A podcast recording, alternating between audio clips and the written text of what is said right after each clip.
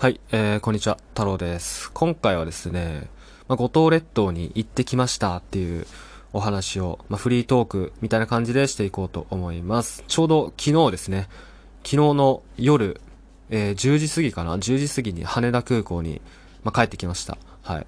五島列島って、まあ、いくつか島があるんですけど、その中の福江島っていう島に2泊してきました。はい。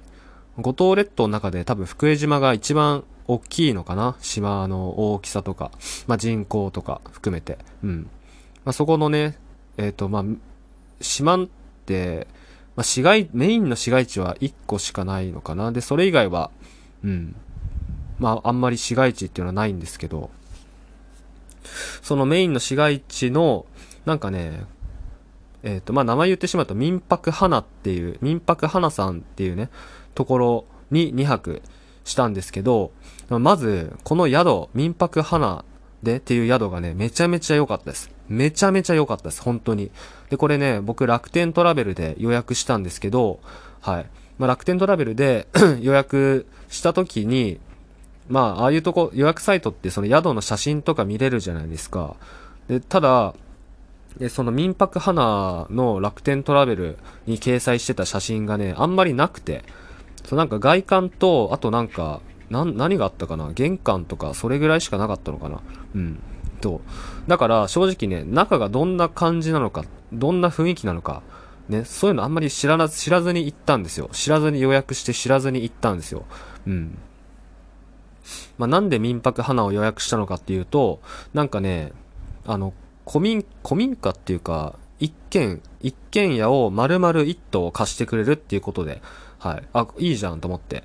うん。それで、まあ予約したんですね。値段がいくらだったかなえー、っとね、一泊7000円くらいだったかな確か。ちょっと、そ、そこ、詳しくはちょっと忘れちゃったんですけど、まあそんな高くないんですね。うん。で、えー駐車場もあって、うん、駐車場も、まあ、か、勝手にというか勝手に使えるっていうことで、無料ですね。うん、無料の駐車場もある。で、一棟丸々、えーある、貸してもらえるってことで、民泊花さんに泊まったんですけど、で、行ってみたら、えーっとね、まず、部屋おーってなりましたね。うん。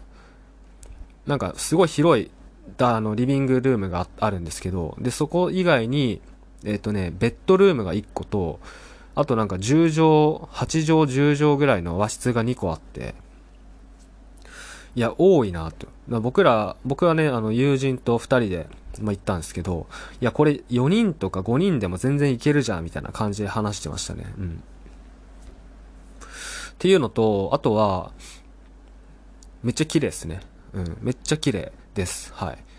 なんか、まあ、てっきり、あの、最初にイメージしてたのは、なんかこう、ものすごく古くなった古民家に、なんかただ泊まるみたいな、そういう風にイメージしてたんですけど、なんか全然違って、なんかね、中に、ランニングマシン、僕らは使ってないですけど、ランニングマシンとか置いてあったり、あとは、えっ、ー、とね、まあ、ソファーもあって、うん、まあ、とにかく、あの、まあ、キッチンもあると。で、洗濯機もある。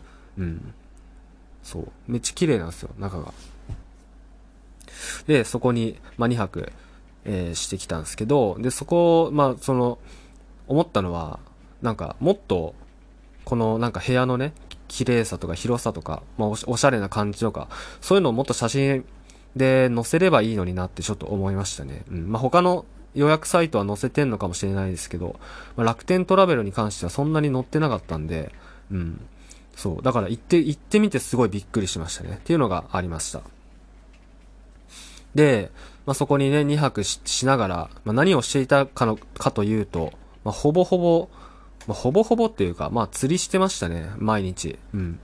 そう。まあ、もともと、なんか、僕らね、もともと僕ら中学生、まあ、中学からの同級生なんですけど、まあ、中、あの、釣りをしてて、まあ、中学、そうですね、中高の頃から釣りをしてて、うん、まあ、当時はね、釣り堀とか、あのニジマスとか、そういうのところを釣れる、フィッシングセンターみたいなのあるんですけど、そういうとこにすごい通ってて。あとは、ちょいちょい、神奈川の逗子っていうね、ところあるんですけど、神奈川の海まで行って、ね、海釣りしたりとか、磯から海釣りしたりとかしてて、うん。だからもともと僕ら釣り好きなんで、だから、まあ、五島列島行ったら釣りするかってもともと話してたんですけど、で、そしたらね、行ってみたら、あの、釣り具屋さんがやっぱいっぱいあるんですよね。うん。そう、なんかホームセンターとかにも、すごい広い釣りコーナーとかがあって、釣り具コーナーとかがあって、だから、まあ、そこで、とりあえず、まあ、安い釣り竿を1本買おうぜって言って、なんか、入門セットみたいな、2500円ぐらいの、こう、なんか折りたたみ式の釣り竿があるんですけど、あとリールっていうね、糸を巻くリールっていうのがあるんですけど、それがセットの2500円のがあって、だそれをまず買ったんですね。で、それと、あと、釣り針？うん、釣り針と餌とかを買って、で、まあ近くの、まあ最初でレンタカー借りて、で、レンタカーもなんか釣り専用車っていうのがあって、まあ釣りする人はわかると思うんですけど、まあ餌とかって結構汚れたりとか匂いがね、ついたりとかするので、まあ普通のレンタカーだとやっぱ匂いとかの問題があるから、まあ五島列島ではそのね、僕らが借りたのは入江レンタカーさんっていうとこなんですけど、入江レンタカーさんでは、その釣り専用車っていうのがあって、まあ、軽バンなんですけど、軽バンっていうのかな？うん、軽バンか。だ軽バンを借りて、その釣り専用車を借りて、で、近くの、まあ、海、海行って、で、なんか磯か、磯っていうのかな？磯で釣りをしたんですね。そしたら、もう確かね、まあ、どうだったかな？一緒に行った友人はね、確か1投目で釣ってましたね。そう。1投目でね、確か釣って、まあ僕もなんか2、3投目で釣って、でもその後はもうなんかほとんど100%ぐらいな感じで釣れてて、で、カサゴ？カサゴじゃないや、なんだっけな、昨日調べたんだよな。アイナメか。アイナメとか、あとフグ。アイナメとフグと、あと、サバ？うん。サバのちっちゃいやつ。そう、これもね、帰りの電車で調べて知ったんですけど、なんか釣った時は正直何の魚かわかんなくて、で、写真だけ撮ったんですけど、で、後でこの撮った写真を見返してたら、あ、これサバじゃんっていう風になって、そう。そうっすね。まあ、その3種類かな。あとカサゴか。カサゴ、アイナメ、サバ、フグ。4種類。この4種類ですね、釣れたのは。まあ、全部そんなに大きくないんですけど、で、ね、まあその日はね、あの、それで釣りは終わって、で、そしたらなんか、そのアオリイカが釣れるっていうことを聞いたんですよ。聞いたんだか調べたんだかにして。で、まあアオリイカって、なんかエギングっていう釣り方をするらしいんですね。っていうかするんですよ。エギ、エギっていうなんかその特殊なルアーを使って、で、あとはまあ竿もね、もっとしっかりしたのを使って、釣るやり方でアオリイカを釣るんですけど、あ、せっかくだからアオリイカ釣ろうぜっていう話になって、で、翌日、あの、釣り竿を買い直して、もっとね、その、ちゃんとした釣り竿を買って、まあ、それが6000円ぐらいしたんですけど、で、あと、エギっていうね、その、アオリイカ用の専用のルアーがあって、で、それも買って、で、まあ、再チャレンジしたんですね、釣り。で、そうしたら、その、エギ、エギだとね、全く反応がなかったんですよ。全く反応がない。もう要は釣れなかったです。はい。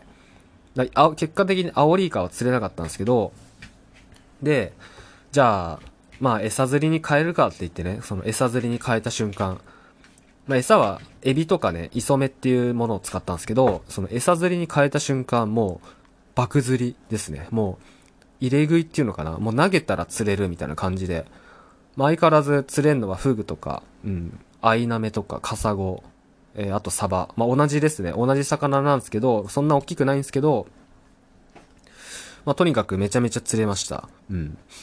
まあ、そんな感じで、ね、えー、まあ、1日目、2日目。で、3日目も、3日目もね、釣りしましたね 3日目はね、なんか宿から、うん、40キロくらい走って、島の反対側にまで行って、で、そこで釣りしましたね。うん。そう。だ結果的にね、なんか釣り旅行って感じになったんですけど、いや、なんかね、また行きたいってなりましたね。な去年僕、石垣島行ったんですよ。去年の夏。8月末かな。8月末に石垣島行ったんですけど、石垣島は、なんかね、まあ良かったんですけどね。綺麗だったし良かったんですけど、なんか、まあ次は石垣じゃなくて本島行きたいなっていうふうに思ったんですね。まあ石垣は、まあ、ちょっとしばらくいいかなって思って、うん。たんですけど、この五島列島、福江島に関しては、いや、また行きてえな、みたいな。なんなら、秋、秋？今、あの、6月、まあ、もうすぐ7月ですけど、まあ、秋になったらね、その、また、釣りシーズンになるらしいんですよ。アオリイカ。うん。だから秋になったら、ちょ、また行くか、みたいな。まあ、そんな感じで話してて。そう。ね、やっぱね、今回はなんかその、釣り目的だったわけじゃないんですけど、結果的に、まあ釣りメインになったっていうことで。だけど、じゃあ次行くときはもう釣りメインで行こうぜ、みたいな。だもっとその、昔からね、昔一緒に釣りやってた仲間がいるんですけど、そい、そいつらはもう誘ってちょっと釣り、釣りバトルしようぜ、みたいな、そんな感じで話してて。うん。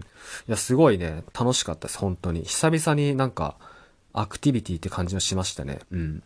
そう。で、あと、海がめちゃめちゃ綺麗ですね。本当に。なんか、そのめちゃめちゃ綺麗って言うとすごい浅はかっぽく聞こえるかもしれないですけど、うん。なんか透明度がすごいです。本当に。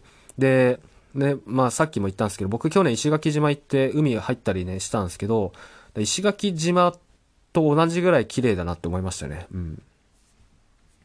そう。そう。まあ海もね、今回は、その泳ぐとまではやんなかったっすけど、普通に足とか入って海で遊んだりとかもしましたね。はい。まあ、そんな感じで、まあ、今回のね、その五島列島、福江島の旅は動画も撮ったんで、まあ、YouTube に動画、旅動画って感じで、まあ、の、ブログ、旅ブログって感じでアップするので、よかったらそれも見てほしいんですけど、はい。まあ、もちろん五島列島ってね、福江島だけじゃないので、他にもね、いろんな島があるんで、まあ、そっちもね、ちょっと行ってみたいなって思いましたね。で、あとは、五島全然関係ないですけど、小笠原諸島。うん。小笠原諸島がなんか、その友人の話では、なんかもうすぐその飛行機が、ね、と、開通するらしいんですよ。開通って言い方っていうのかわかんないですけど。で、現状は船でしか行けないんですけど、なんか24時間ぐらいかかって船で行くんですけど、で、まあそうすると、その飛行機ができたら、その、ね、利便性が上がるから、その観光客すごい増える、増えて、だから今のうち行っときたいな、みたいな話をしてて。はい。小笠原諸島も行きたいですね。はい。っていう感じで、えー、五島列島、福江島を、まあ、旅してきたっていうね、お話でした。はい。まあ、今回はこんな感じで雑談配信です。ありがとうございます。